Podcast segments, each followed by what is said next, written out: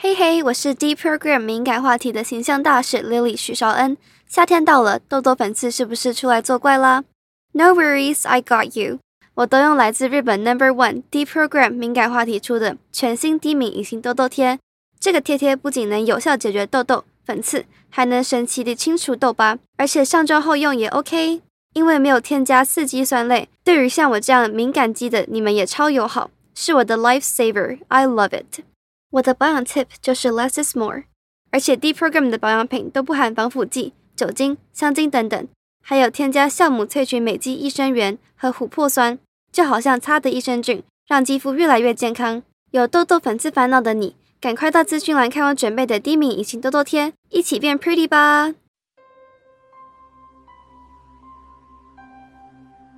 小凤就包着浴巾刚走出来，就被张芳心给推倒。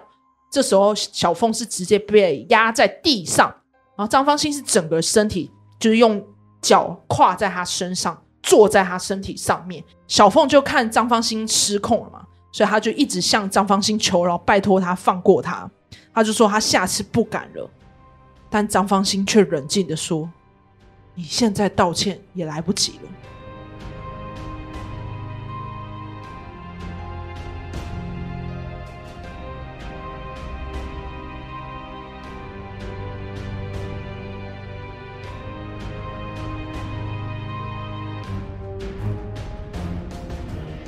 大家好，我们是解压说，要全台最不解压的解压说。我是阿宇，我是 A 梦。这一周在讲案件之前呢，要来提一个新闻。什么新闻？很轰动。嗯，是新北幼儿园投毒案。哦，你说那个幼儿园就是集体喂安眠药那个？对，就是喝彩虹药水嘛。那，那事件呢，就是因为家长发现孩子从今年的二月到四月，他都有。常常就是有那种情绪易怒的问题，就是他们可能会突然就说“我不要啊”，然后就是他平常可能本身没有这么容易心情不好，也不知道为什么他从幼稚园回来就是容易暴怒那一种，就还会一直就顶嘴啊，什么反抗这样子，所以大人才觉得特别奇怪。哦，难怪我是想说他们是怎么发现这件事情的。哦，就是因为小孩子在从幼稚园回来的时候，情绪都特别暴躁，很像就是月经来的女人这样子。哦，这样会有争议吗？啊、哦，应该不会啦，就是形容嘛。嗯，对对对，就因为我，我自己本身阿宇，我本身就是那个来的时候也特别暴躁，所以就是他们在看到小孩有这样子的情形，就觉得很奇怪。问了之后，就问小孩说：“哎啊，为什么最近心情这么浮躁啊？或者是怎么有发生什么事情？”嗯、孩子才就说：“哦，老师有给他们喝下一瓶像是彩色的彩虹药水，就一罐。哦”可是小孩能这样联想到也是蛮厉害的，因为他们那时候是说那个水就是很多颜色，所以他们就直接就叫这个东西叫彩虹药水，就是在他们午休之前。然后问了之后，就发现为什么他们这样莫名其妙对我们小孩喂药嘛，所以就报警。报警之后检验发现呢，孩子体内有验出所谓的巴比妥跟苯重氮基碱，就是这两种。他呢，巴比妥就是你知道那时候新闻爆出来说，这个就是第三级毒品，它是被管制的药品。短期使用就是会是嗜睡、反常性睡眠跟注意力不集中。其实他们的目的是为了让它比较好管理啦。哦，其实。虽然说是三级毒品，因为我们其实做案件有很多的精神病的药物里面也会有毒品类的东西在里面。对对对，安眠药里面也有，一定有。所以，所以其实就是因为它是安眠药的关系。对，是为了让他们比较好去睡觉。哦，因为小朋友嘛，你自己想，有时候他们亢奋时间每一个人都不一样，很可怕。所以为了他们想要比较方便管教，会用这样子的毒品。太没品了吧？对啊，可是当时就是警察在。发现就是检验确定出来体内有这些残留嘛，所以就有先将老师带回搜查。处理的方式是先废止该幼儿园的设立许可。嗯，可是就是大家在讨论这一点，是因为老师们是非法使用嘛，就是因为长期使用，它就跟毒品一样，就会有依赖性，会变成他没有办法不使用这个药物就对了。哦，嗯，可能就是。家长是在小孩子有这些情绪之后才发现，变成说有可能全台的幼儿园是不是老师们都默默在使用这种手段，我们都不知道。而且他到已经有情绪上的起伏，其实就就就有一点点对有成瘾了耶。对，而且他们是呃。这些小孩子有症状才发现，那就变成是，如果他前期没有这些症状，在处理的时候，你知道当时他们其实是有先报到教育局，嗯，可是教育局那时候是拖了一个月，是后来到现在六月才开始。你知道最后他们是怎么罚吗？他们是用，因为这些老师是用五到两万的台币交保，罚款最高呢，你知道这个最高也只有十五万，可是这些小朋友是还没长大的。所以你用那个东西对小孩有什么？除了情绪上还影响，会影响到大脑？会会会，就是因为这个东西本身就是毒品嘛，长期服用会造成大脑发育不良，会受到影响。他们还在长哎、欸，而且对，就是会影响到智商的部分。Oh my god！所以其实如果你不知道你的小孩莫名其妙就被喂了这些毒品，然后默默的就是这样子，可能一年两年，因为我不知道幼儿园现在是几年。两两到三年类似，反正就是时间久了，他们一直在吃。那等到他长大，情绪又不一样的时候，哦、等到那时就就来不及。所以就有可能前面几批都已经吃完，然后送出去了。对啊，当然啊、哦，然后只有罚到十五万。对啊，最高罚款就只有这个。现在目前法令最高罚款只有十五万，残害我们国家的幼苗，然后只有十五万。对，嗯、所以小时候。我我差点要讲政治不正确的话，小时候不能不听话，会不会喂彩虹药水？以后可能就是那个小朋友会流传这句话，说不要不听话，不然喂你彩虹药水。对，因为以前我们小时候被管教，其实是说，呃，你再不听话会被警察叔叔带走哦。对啊，对，类似这种。可是现在就是 说，你再不听话就喂你彩虹药水哦，好可怕哦！而且。这件事情是发生在新北市板桥区，就那时候看到的时候觉得非常可怕，因为其实新北市来讲，板桥区人口算蛮多的哦，感觉不太会有。这么可怕的违法事情在，可是因为这个事件爆出来，其实当时是许多就是台全台的家长都在疑惑说，那是不是我们家的小孩子在读的幼儿园？也有在用，也有，所以他们就你知道这件事情一爆出来，是全国的家长都打去幼儿园问说，我的小孩是怎么管制的，甚至可能比较。哦呃，比较激动一点的家长会全程去看他一整天，就观摩了，观摩他们怎么教育我的小孩。这样也好啦，对，就顺便让这些幼儿园都稍微一个警惕。警惕。可是你不觉得这很可怕？这就是一个潜藏的问题，就是大家会觉得说，为了方便管教，真的是残害人体。那这一集呢，刚好分享到这一起新闻嘛。但我们本集要分享的这起命案呢，是连殡葬业者都非常有印象的一起社会案件。嗯，因为这起命案呢，是他的尸体是被水泥覆盖，凶手是造种风尸。因为发现水泥种的时候，他们挖开是想要确认是不是真的有尸体，当下是怎么敲都没办法敲开。可是因为他们敲的当下已经是半夜了。还没有把水泥敲开，就决定说啊，早上再来处理啦。结果要来再处理的冰上业者，他当天睡觉的时候就梦到了一个长发女性向他求救，说：“拜托把我救出来。”隔天回到现场，早上的警察就烧香拜拜说：“我们今天是来帮助您的，请您保佑我们顺利开挖。”结果用那个榔头敲击一下，水泥就裂开了，就成功。将那个遗体给救出来，结果一看，那个殡葬业者梦到的长发女子就是死者本人。My God！对，所以这起命案才会这么的令人有印象。那这这一起命案呢，我们这一集要分享的就叫做新庄水泥种命案。那我们事件呢，要先讲到新北市的新庄区。时间发生在二零一八年，某一间工厂的会计呢叫小凤，他本名呢是叶秀凤，以下呢我会简称他叫小凤。从三月十三号看，小凤呢突然没有来上班，可是你知道小凤在这间公司已经做了十一年，而且老板也清楚小凤的个性，平时工作认真负责，就算不来上班，他一定会请假，并不会无故旷职。所以那一天，老板就打给小凤，可是因为小凤电话就没有接嘛，所以等到下班之后，小凤的老板就亲访他们家，关心说：“哎，啊，为什么你们家小凤都没有上班啊？”那来应门的呢是小凤的哥哥阿祥，叫叶吉祥。老板就问说：“啊，你妹嘞？你妹怎么都没有来上班？”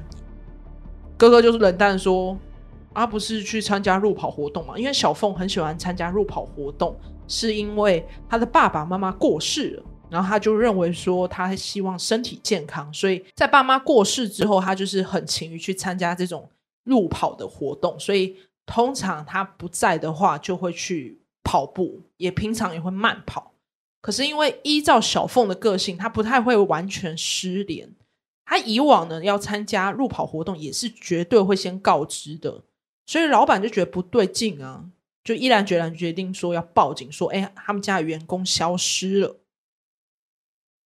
那时间呢，要推回到二零一八年三月十一号的早上，新北市新庄区，因为小凤其实她不是一个人住，就是她跟她哥、跟嫂子，还有嫂子的小孩，他们一家人是这样一起四个人住在一起，他们一起住就住十五年。可是这就跟大多家庭会遇到的状况，就会有婆媳问题啊，或是姑嫂冲突。而且你知道，这间房子其实是小凤自己在缴的房贷，所以小凤其实也常常会讲说啊，如果不开心就搬出去啊。所以变成小凤跟她的嫂子张芳心处得非常不好，生活上是常有摩擦，关系紧张。然后小凤其实也蛮常在赖上跟朋友抱怨这件事情。那这些事情上就能看得出来，就是小凤跟张芳心的关系紧绷。这些事情其实就很一般，就像我们平常生活中，就是一些家务事啊，或基本的家里摆设。小凤每次在睡觉的时候，都能听到张芳心在客厅外面的噪音，像是他可能上厕所声音很大，然后冰箱也是开关非常大声，就是开关的时候完全没有要顾及他人。所以小凤呢，她就不开心嘛。可是她不想要直接跟张芳心冲突，所以她写了一张纸条，上面就写说：“小声关冰箱门，谢谢。”是为了要提醒说张芳心要注意，不要这么大声，要会吵到人家这样。可是张芳心就不爽啊，他就直接就是开门就跟小凤吵架。那除了吵架之外呢，还动手推小凤去撞到除湿机，导致呢小凤的手臂淤青。这个时候小凤其实是有拍照，然后跟在赖上跟朋友抱怨说啊，我又跟小姑吵架了。然后朋友也有关心啊，说啊，那什么时候哥哥跟嫂子才会搬出去？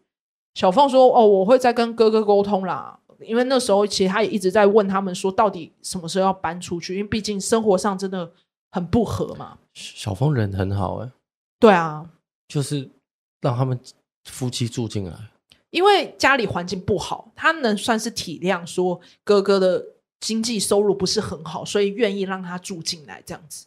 加上嫂子有小孩嘛，所以他就愿意就是扛下房贷。嗯、而且爸妈其实爸妈他爸妈还在世的时候，是他跟他爸妈一起缴这个房贷，但是他。反正就是爸妈走了之后，就剩下一个人继续缴，对自己扛。他没有要求哥哥付这样子。小凤很伟大哎、欸。对对，他就自己扛下。然后当时其实小凤也有就是说他想要验伤申请保护令，可是哥哥就拜托他啊，嗯，不要这样啦。就是他想要大事化小，小事化无，就答应说啊，明年一定会搬出去啦。啊，小凤就好了，算了算了，就是再忍一下。可是你知道，这时候小凤其实有跟哥哥，也有跟朋友说，张芳心曾经说过要拿刀刺他，就觉得张方兴是个危险人物啊。他有跟哥哥诉苦啊，可是因为大家就以为没事，是小事情，以为他是说说的。可是这个时候的预告却成了真的，就真的杀人预告。在同天的三月十一号早上十点半，张方兴就越想越气，越想越气是。冰箱门那件事吵架过后，对，对，因为纸条贴上去，他就觉得被羞辱。对，凭什么你要提醒我？所以他这时候就有闪过念头，说他想要把小凤给杀掉。这时候他有想过，然后他那时候就跑去家乐福买了五卷胶带。原本一开始他的计划是想要用胶带闷死小凤，可是因为他考虑到啊，还有小孩子，因为小孩子还小，所以就有先放弃这个谋杀的念头。什么意思？正。正常人也不会想到要去买五卷胶带要杀了他，哎，就因为他想说用闷死啊，因为他，他是真的要杀了他，他是真的想杀了他。可是因为那时候他考虑到有小孩，所以第一次想到的时候，他是先想说算了，再忍一下。但是在事情的两天后，二零一八年的三月十三号早上七点，这时候张芳兴得知小凤有打到他们的娘家，就是张芳兴娘家去告状。张芳兴就是推他的事情，他这个时候忍无可忍，就决定说要处理掉小凤。啊当天早上，小凤刚洗完澡，他就故意说他想要跟他沟通一些事情。张芳兴就把他叫出来嘛，结果小凤就包着浴巾刚走出来，就被张芳兴给推倒。这时候小凤是直接被压在地上，然后张芳兴是整个身体就是用脚跨在他身上，坐在他身体上面。想办法用胶带要贴住小凤的口鼻，可是因为小凤头发还是湿的嘛，加上挣扎，其实是不好贴，就是胶带是无法固定的。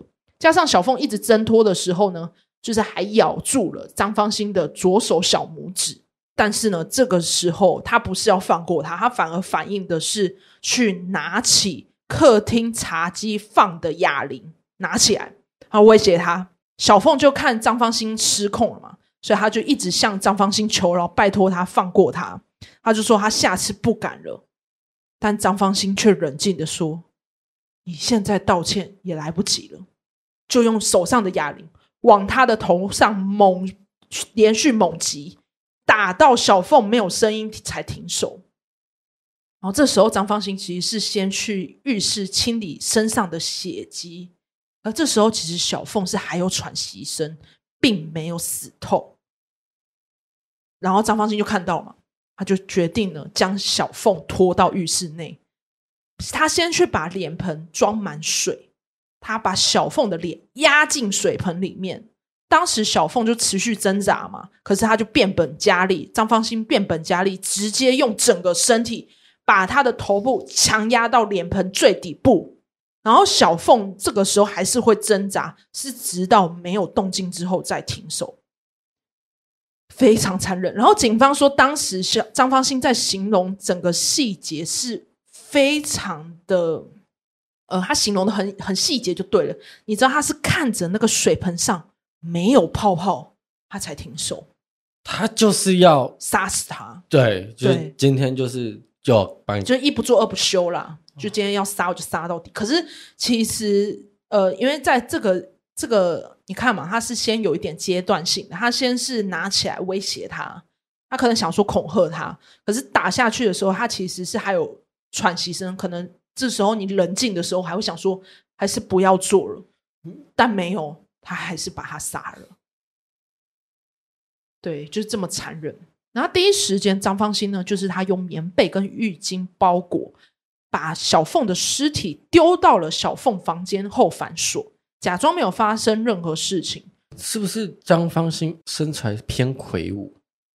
对，因为他他就是比较大，对他力气好像蛮大。他算是呃，就是因为那时候我都有看两个照片，就是他比较肉肉一点的那个妇女形态。所以小凤偏瘦，对，因为他平常有在路跑嘛。哦，对。那他就是假装没有发生任何事情嘛，然后哥哥其实一开始以为妹妹小凤她是先去参加路跑活动，然后就没有怀疑嘛。就这样，一家人是跟着小凤的尸体睡了四天左右，同一个屋檐下，我是完全没发现。张那些血迹都清掉，他就是清理掉，然后把尸体拉到他房间反锁。那怎么不会臭啊？是冬天吗？呃。三月十三号是是对，可是因为那个时候三月十三号是冬天，可是他那时候为了要，他其实是有做一个动作，他为了要掩盖气味，是有点精油的。哦，对，就是他想的都很细节，就是他什么都准备好了，然后就这样一家人就没有怀疑嘛，所以他张方兴就趁家人不在的时候去买了二十一包的四公斤的水泥沙啊，他所以他真的。力气偏大啊，二十一包四公斤哎、欸，她是妇女啊，八十四公斤哎、他是慢慢扛回家了。我知道，可能也是很厉害。我没办法，我那时候看到他这样扛，我觉得他超屌。然后他就是连续三天慢慢用水泥分次，就是覆盖尸体这样。覆盖，所以就是裹一层。对，他就是倒。你应该看过水泥的那个倒的样子吧？就是他是因为小那个小凤的尸体是已经被。裹上棉被跟浴巾跟毛巾了，所以尸体是在那些布的上面，哦、它，它是倒在那个布的上面裹上去，所以他把它移到房间后，对对对，比如说某个地板，对，对，他就直接盖搞盖那个水泥上面，对对对对对对，他还要调那个，然后盖上去，对啊，然后花三天的时间，然后重点是最瞎的是家人都没有发现，她老公都没有发现，对，我记得这一个案件的疑点就是为什么没有人发现？因为是在她房间，在小凤房间，可是因为。他哥哥本身就是有时候生活上下班就回家就对对，就也以为他去路跑，因为当时小凤的房门是锁着，他就以为他不在，他就不会刻意去打开什么。合理，对对对对。然后他们就是就在这个过程中，就为了掩盖味道，就有在房间点精油。其实他在客厅也有点，就是为了不要被发现这件事情。是直到他老板小凤的老板发现他没上班，报警之后才发现。那哥哥也有说啊，他说啊，我也有联系不上妹妹啊。然后后来也有就是向路跑公司确认小凤有没有参加活动，是回家之后看了小凤房间锁门，然后后来就有请锁匠开门嘛。第一时间呢，哥哥有发现妹妹的床被移动过哦，对，然后警方就在现场嘛，然后就问说啊，那一堆堆的衣服是什么？他说原本的位置堆了一堆衣服。然后那时候警方就是怀疑说衣服底下是有东西，所以他水泥上面还盖了一堆零散的衣服。对对对，对，很厉害。他就是就是裹完水泥之后，再拿就是小凤的衣服全部铺在那个上面。可是再怎么样，你会觉得很明显，是因为今天你你平常家人生活习惯，你就知道他的床是摆在右边，怎么突然移到左边？你还是觉得会很奇怪啊。嗯，对，所以警方就怀疑说啊，是不是下面有东西？就一翻开，哎。怎么有一块大块的水泥，而且是人形的水泥种？就是第一时间是发现是很像人的那个形状。然后警方，你知道那时候，因为警方先到现场的时候，他还回报警局里说有一个怪怪的东西，他也不知道怎么形容，因为因为其实是水泥铺的一整块，对，他不知道他不知道那到底是什么，说不出来它是什么。对，因为当时他们也不不知道人在哪里，对，谁会想到在里面？就是如果家里出现个水泥种，我也不会觉得里面有人，我只会觉得为什么要盖这个东西？可以，你要想人失踪了嘛，所以其实心里会就会觉得是不是真的里面有人，所以就有请礼仪社来协助敲开，就确认了小凤是在家遇害。那那时候就是有向张方兴调查嘛，他其实前面都说啊不知道啊不知道，是被发现了人形水泥一种，看事情要曝光才自首说啊，对我杀了小凤。那这样归算自首哎、欸？对，算自首原则，oh、算是就是一一审二审就有认定说张方兴在命案曝光前的时候坦承犯案，算是符合自首要件，所以判无期徒刑。后来就是在最高法院当年，就是二零一八年驳回上诉，全案定谳，因为他那时候还有在上诉，可是就确定他就是无期徒刑。张方兴呢，跟就是小凤他弟弟就有用四百万合，所以小凤除了一个哥哥，一个弟弟。对对对，可是就是张方兴人在看守所的时候，案发前其实他的收入跟经济水准不是很好，这笔钱其实是到二审开庭都没办法实际上拿出来做赔偿。所以那个时候呢，张方兴是没办法以饭后态度良好这个理由获得减刑。嗯，对。那我们会来稍微探讨一下这个事件的导致，就是冲突导致的悲剧原因是什么？我们要讲到张方兴的婚姻，这其实是张方兴的第二段婚姻哦。他十九岁有第一段婚姻，可是因为他在第一段的婚姻不美好，是有被公公性骚扰，他的前夫还外遇，所以离婚。然后第二次的婚姻嘛，就是这一起跟小凤一家是有两个小孩。一开始其实是跟公婆和小凤一起住，可是因为公婆过世，就只剩下小凤嘛。可能她最常怀疑说自己老公跟小姑有不伦关系，还认为说他们有上过床，就是她一直在猜疑，因为他们兄妹关系很好，可是她就觉得说他们一定有不伦恋，就是太没有安全感了。而且他还问说，他会觉得说他们一定有上过床，而且你知道，因为小孩子嘛，就没想太多，还说啊，爸爸有去过姑姑房间，所以这句话出来之后，他更加确信说自己老公跟小故事发生过关系。兄弟互进去房间是一个很平常的事情啊，反正就是他会这样解读，所以就有心结嘛，所以就等于说张芳心一直都活在不开心的家庭里面。加上她之前在这个家怀孕的时候跌倒，他们家的人是不闻不问。加上小凤这一次就是又打到他们娘家告状，导致她压力越来越大，就认为说自己的家庭会被小凤破坏，所以才毅然决然做出这种事情。可是你要想，其实每次在家庭人跟人之间在吵架，是需要有中间人做协调。对，那这个时候是不是她的老公跟小凤的哥哥这个角色就很重要？嗯，那我们就谈到他哥哥叫叶吉祥，我们叫阿祥。那他其实是有加害者家属跟被害者家属的双重身份。其实他在中间应该要试着做协调或处理，但是考虑到他跟他老婆收入不高，想说小孩还要养，无法负担房租跟房贷，所以他就有点像冷处理啦，就消极，所以他无心又无力排解，导致就只剩下两个女人中间。一直吵，一直吵，而且你知道，当时小凤死掉的时候，她态度很冷淡哦。事情发生的时候，她一直问说丧葬费要付多少，就会让人可因为我们不清楚，就是因为我们所我们做到的那一些案件内容，就只有描述就是张芳心跟小凤这个人，我们不能去多加判断说这个人个性怎么样，可能面对事情是这样子。所以那时候的确有一个传闻，就是他知情啊。对对对，就是一直在讨论说他到底是不是共犯。因为对对对对，因为大家讨论到一点是说他在家里面生活，一个女人怎么有办法自己独自封水泥，还用了三天的时间没有被发现，没有错。可是没有任何证据可以证明说他是共犯，就对、哦、对。那我。